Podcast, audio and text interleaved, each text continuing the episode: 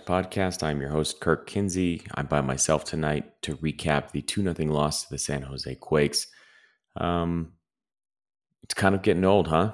Uh, uh, we talk about the same things over and over and over on this show, um, with or without Josh, to be honest.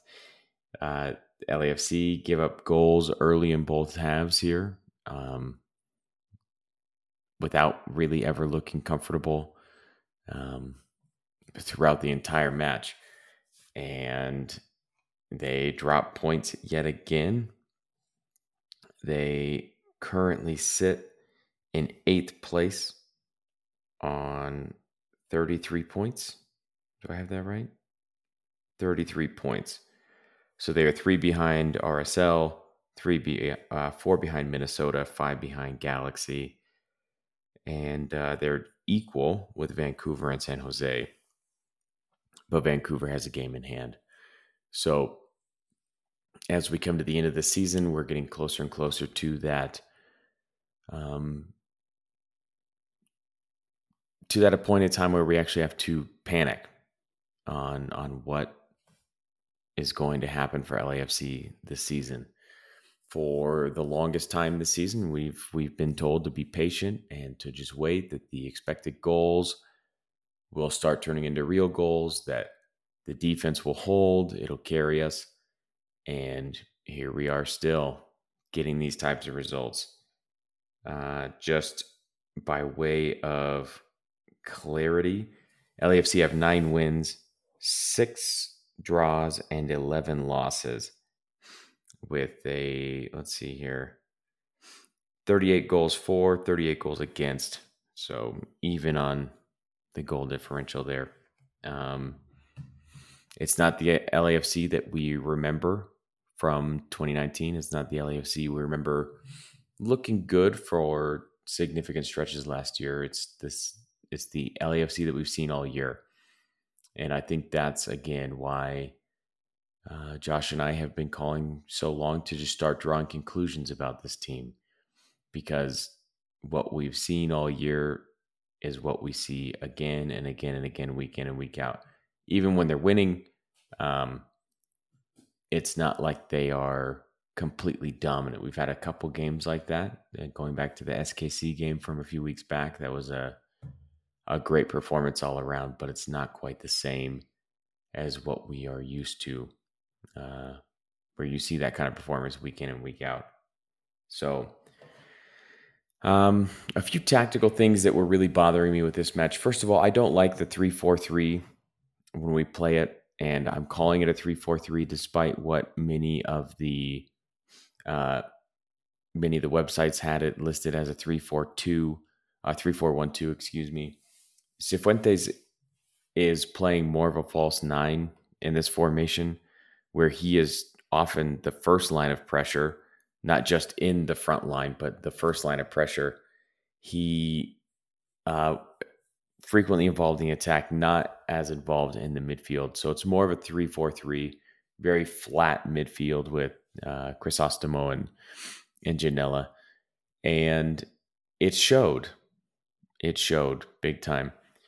Uh, Chofis had all the space in the world in between the two lines, between the defense and uh, the you know the three man back line and the and the midfielders. He would just park right there. Nobody would man mark him throughout the 90 minutes, even when he was in the box for his goal. Uh, was in the area. Crisostomo was out. I think Moon was at was in the back and Murray had gone over to that side. I think that's the poor clearance, if I rem- if I remember correctly. But um, you have you know a- another wing back that can come over and, and help. You have Ginella who realizes extremely late that he's wide open uh, and doesn't get over there in time. So it's not just when San Jose were building through the midfield that he would find that space in front of the back line. It was also in the actual penalty area, ready to score goals, and he would be wide open there. And you saw a similar thing with guys like Jackson Yueill on the other side of the midfield, in between the our forwards and our and our midfielders, where because those lines are so flat and we only are really playing with three lines, hence three, four, three, right?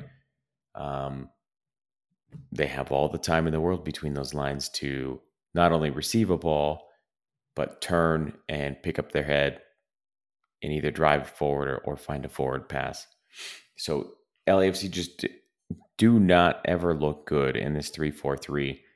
They they in recent in recent weeks, just as recent as a few games ago, playing a 3-5-2 by just putting Bryce Duke on the field and having him play as a 10 have looked so much better. And I think even if you were to put Cifuentes in that role and task him with playing as a 10 and hanging back in the midfield just a little bit more, I think you're going to see more success just by having some more depth to your formation. Um, but for whatever reason, with Atuesta out, Bob wants to go with Cifuentes at this false nine and Crisostomo coming in alongside Ginella. And while none of them look individually poor, I do not think that the setup and the way that we play that fourth that three four three works. Um, and I think the results speak for themselves there. So again, if it were me, uh, would have gone with a three five two uh, in that in that setup. And again, you could have played Cifuentes there. You could have you could have put on Duke. I don't think you're going to lose much by having Crisostomo come off and Duke come on as a 10 so that you have Cifu and Ginella as the double pivot. I think you would be just fine.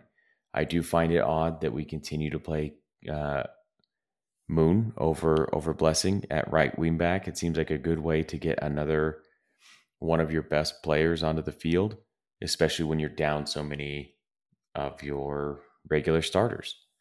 Um, again, both of your DPs are out. Uh, still missing Segura, missing Atuesta. Seems like a good time to get Blessing onto the field to add some continuity. And uh, I just that's that's not the case. So um, we've talked about the roster being poor. We've talked about Bob making weird subs. We've talked about him changing formation. We've talked about guys not finishing. We've talked about players just not being good enough, about dropping points late. Um, we've talked about all kinds of different things this this season, and again, the only thing you can do at this point is draw conclusions. Um, there's there's really nothing else to say about this match. They were outclassed, they were outplayed, and outcoached as well. And this makes, I believe, four in a row that the Quakes have won now. Um, and the Quakes are not good. The Quakes are not a good team. I saw some chatter before before the game asking if uh, if we if LAFC fans would prefer Matias Almeyda at LAFC. And I do have some thoughts on that. Mostly that it's a terrible idea. Almeyda runs uh, while he's not running the the strict man marking that he has in the past. He still runs kind of a gimmicky system. And I don't think gimmicks work very well in MLS because of the way that teams are structured from a roster build building standpoint. I don't think if you were to bring in Matias Almeyda that you would be able to utilize the this group of of players to play his style, to play that constant pressure. Um, you might have ones and twos that are that would be really good. Uh, off the top of my head, uh, it's Cifu and it's Blessing that come to mind. But you're you're going to have to turn over a ton of your roster, which again, some people may be arguing for already, which is fine. But he, in order to make that system work, need, needs very specific things out of players at at every position. So you're going to have to turn over the majority of your roster and build it solely to play his system. And if it doesn't work, then after Almeyda's gone, it's going to take you a few years to backfill that roster then so you can start a new project. Um, and I don't think Almeyda has earned anything in MLS. He has underperformed severely for his entire time in this league. So I don't know why it would be any different at LAFC. If he can't do it at San Jose, granted, they don't spend the kind of money that LAFC will, but I have no reason to believe that the results would be any different at LAFC. So I am out on Matias Almeyda um, at LAFC.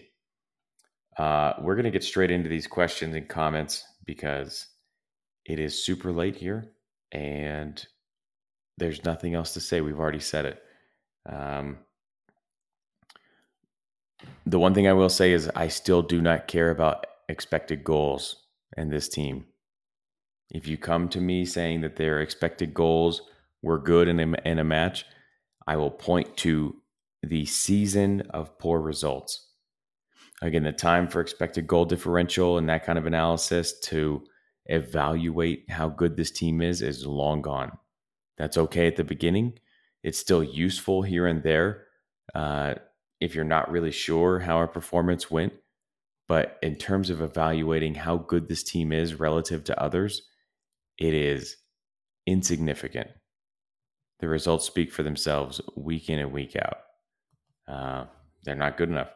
So, into the questions. First one is from Pat at YoYo Tree 66. Bob should just part ways, or John Thorrington should resign on Monday. Just maybe this will push the players to play better.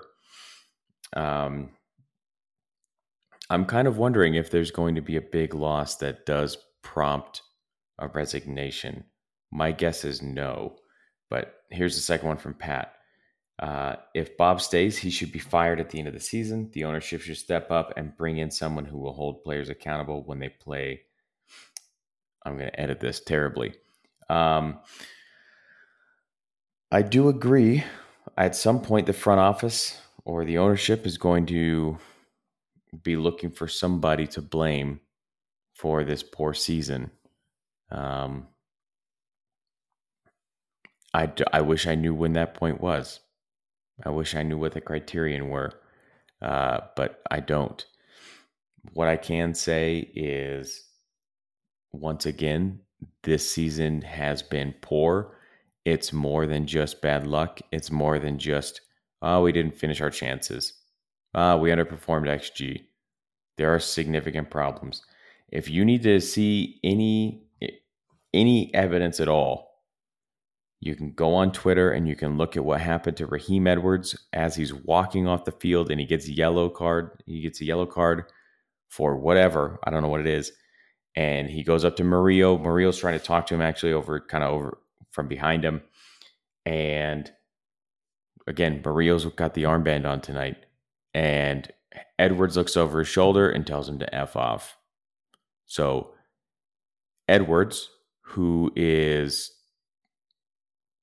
quite possibly the picture book definition of a jag, just a guy on the team um, who came in as part of Bob's desperation line change, hockey line change to try and change the state of the game.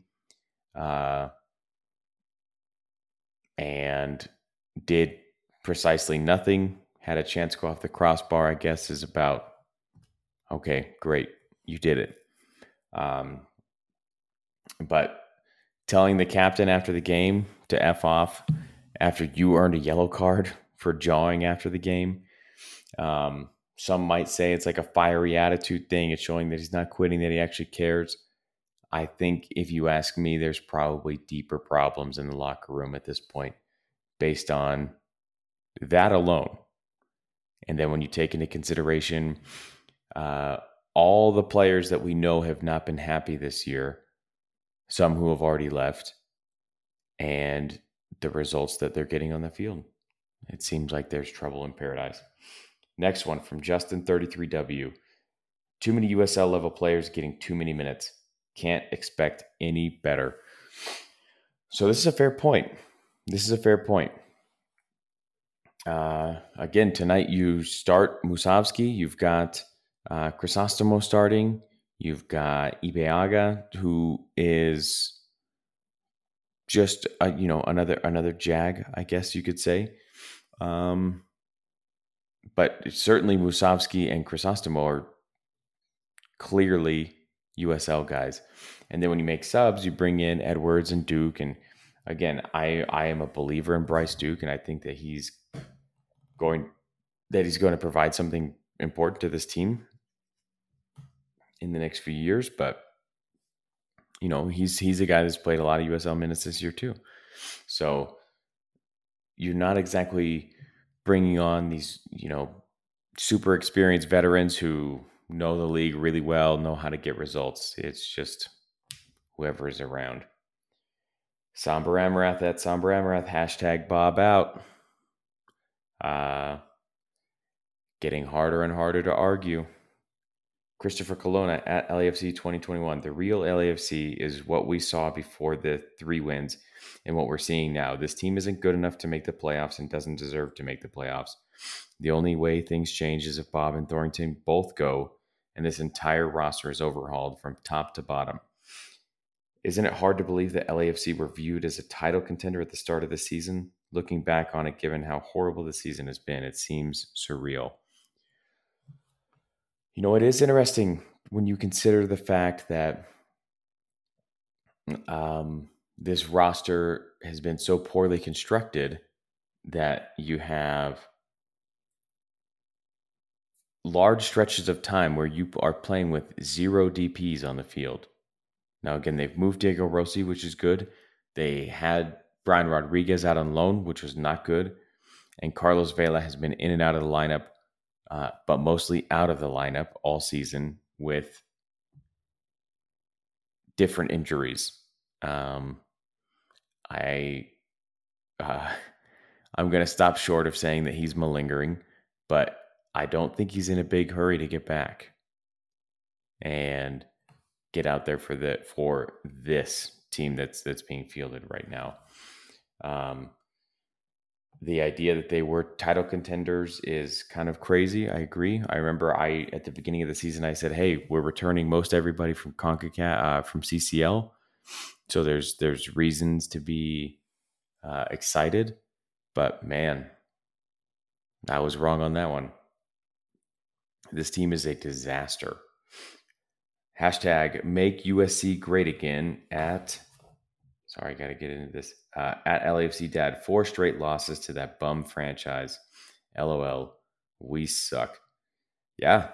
Um, San Jose used to be an absolute doormat for LAFC, where we would go and hang four or five goals on them, and it would be no, no challenge at all. And that is not the case anymore. Um, man, just how far have LAFC fallen? Uh, next one, unpopular foot uh, football lover at Foot Fanatica. This is the least spirited team. Uh, this is the least spirited the team has played recently. Not great when trying to push for playoffs. Isn't it, this is an important point. You're coming up on the playoffs. You got eight games left, and the more points you drop, the harder and harder it becomes to actually make the playoffs. And again, this is uh, the Mendoza line of evaluating coaches, right? This is the lowest possible bar that you can set for an MLS coach. And more teams make the playoffs than don't. If you don't make the playoffs in in in, in MLS, you suck. Period. Point blank. That's it. And it's the kind of thing that should make you rethink the way your team is built and who is running it. Again, if you want to withhold judgment till then, I'm fine with that. But um, start sharpening those knives, everybody. Uh, Rudo at El Rey Pobre. Uh, sorry, I said that like a total white guy there. Uh, maybe, just maybe, lol, it's time for a change at the driver's seat. Hashtag Bob out. Yep. I don't, I, again, I don't see it happening during the season. I think they're just going to let this contract ride out and it'll, they'll agree to just part ways. They won't be retained into the next uh, season. LAFC, K, uh, Kansas Midwestern supporters, no heart out there, no confidence at all. Chicho can't be the only one trying to carry the team. Yeah, I mean, you still see Chicho out there laying off great balls for people, taking guys on one on one. It'll be interesting to see the pieces that are put around him next year. That's about where I'm at with the whole thing. Eric at Grimace420 is Bob a lame duck? Again, I, I think he is. I think this is just a uh, wait out the clock situation. Stanley Hudson, right? Just wait until 5 p.m. Then once once the once we hit five, it's over. Everybody just leaves, and we don't have to talk about what happened. Uh, I think that's the I think that's probably the strategy from LAFC is just to not have to make big waves by firing Bob Bradley. Tom Camilleri at Bronco Fan 07 the issue, fan wise, is the LAFC we keep expecting is the 2018 2019 version. The reality is this LAFC is uh, starting Crisostomo and Musovski and giving major minutes to Edwards. And the league's highest paid player has missed a bunch of games and was mediocre in the ones he played. Even the uniforms have changed since 2019.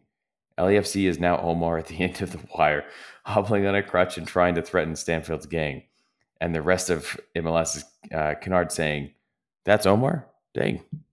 Uh, yeah. you can see by the way that uh, by how long it took, um, like the MLS state media, if you will, like uh, extra time and all those characters. It took them a long time to come around on this, on the idea that LAFC is not who they used to be. Um, they have a lot of the same players, they have the same staff in place, so many similarities, but there have been major, major uh, steps back in performance. And it took a while for everybody to realize. Everybody just thought it was a slump. Um, but as you all know, as counterpress listeners, that's not the case. Uh, these things have been showing up for a while, and they they continue to be exploited over and over and over again uh, until we're here. But that's okay. We still support.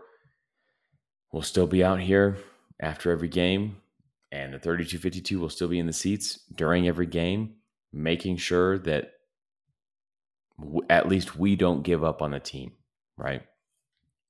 Because I think once we start giving up on the team, that's when that's when everything finally falls apart.